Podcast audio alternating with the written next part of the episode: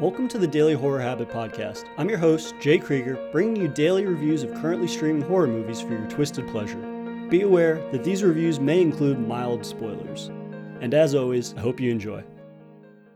Few horror tropes date back quite as far as The Mad Scientist. From Mary Shelley's Frankenstein to Reanimator to The Fly, Historically, there's never been a shortage of brainiacs dying horrific deaths at the hands of their creations. Given this lengthy and experimental history of film, the question begs to be asked are there still mad scientist stories worth telling? With a contemporary take on Frankenstein, writer and director Larry Fessenden proves that there are with Depraved, which is currently streaming on Hulu. Relationships are tough. They require work, patience, and compromise, all things that Alex, played by Owen Campbell, and Lucy, played by Chloe Levine, struggle with. So, to make matters worse, Alex is viciously murdered while leaving Lucy's apartment one evening. Seemingly dead, Alex suddenly awakens in a strange makeshift lab.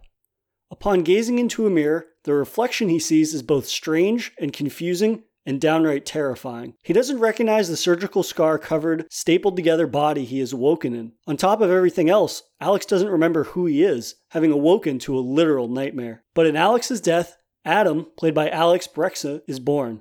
Alex takes over for Owen Campbell to signify the body switch, yet Alex's mind is very much still of the person we met at the beginning of the film. Next, we're introduced to Henry, played by David Call, a former combat medic suffering from severe PTSD, developed from his time spent overseas. For lack of a better word, Henry birthed Adam's new body, which he's christened as Adam. Serving as Adam's father, Henry undertakes the lengthy process of reteaching Adam's basic motor and cognitive functions. And while Henry revels in his success of bringing the dead back to life, this second lease on life quickly reveals more sinister ulterior motives. By now, the parallels to Mary Shelley's Frankenstein should be blatantly obvious to you, and while the concept is familiar, the length to which Fessenden humanizes the relationship between Frankenstein and his monster is surprisingly moving. Seeing the empathetic father son relationship grow, only to be shattered by the constant reminder that man is the truest evil of them all, is the definition of tragic. This wouldn't be nearly as impactful if it weren't for Alex's sobering and melancholy performance that even in the darkest moments, you cannot help but feel for him. We feel his frustration and anger at the realization that his existence is solely to be manipulated by his creator. And despite his actions,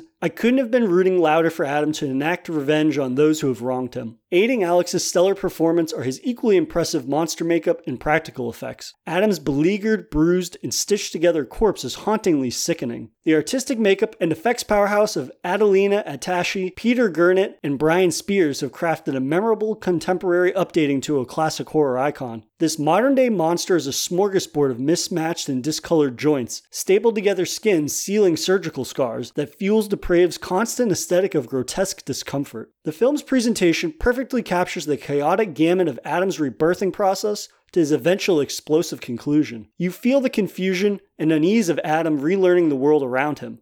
You see how other characters behave towards him as the viewer tries to understand their potential alternative motives. One scene in particular utilizing camcorder footage that makes the viewer feel as if they've accidentally stumbled upon a dark corner of the deep web. The film is consistently disturbing without ever relying on jump scares or scenes of excessive gore. My qualms with Depraved stem from the film's third act, which feels a bit muddled due to a reliance on characters other than Adam and Henry. The inclusion of these other characters largely detracts from Adam and Henry's relationship, which is the most interesting aspect of the film. Furthermore, Depraved never explores its underlying intriguing themes with more than surface level examination. Themes such as trauma and PTSD are broached, but never unpacked to the level that could have made characters such as Henry somewhat sympathetic. Instead, we have a character heavy third act that feels far longer than it needed to be. Depraved isn't a traditional contemporary horror reimagining. The film takes the core of a classic and updates both the circumstances and appearances that its monster is birthed into the examination and expanding of the monster's humanity deliver a far more heartwarming and heartbreaking coming of age tale. While the third act does feel jumbled and more scares would have definitely been appreciated, this is a smart but somber take on the mad scientist formula. I'd recommend it for those who aren't looking for a traditional creature feature, but rather look at what makes a man a man and how even men can become monsters. And that'll do it for another episode of Daily Horror Habit. I'll see you guys next week for another round of Daily Horror movie reviews. If you enjoyed this episode, please subscribe to Daily Horror Habit on your preferred streaming service and follow at Daily Horror Habit on Instagram and at Daily Horror Pod on Twitter.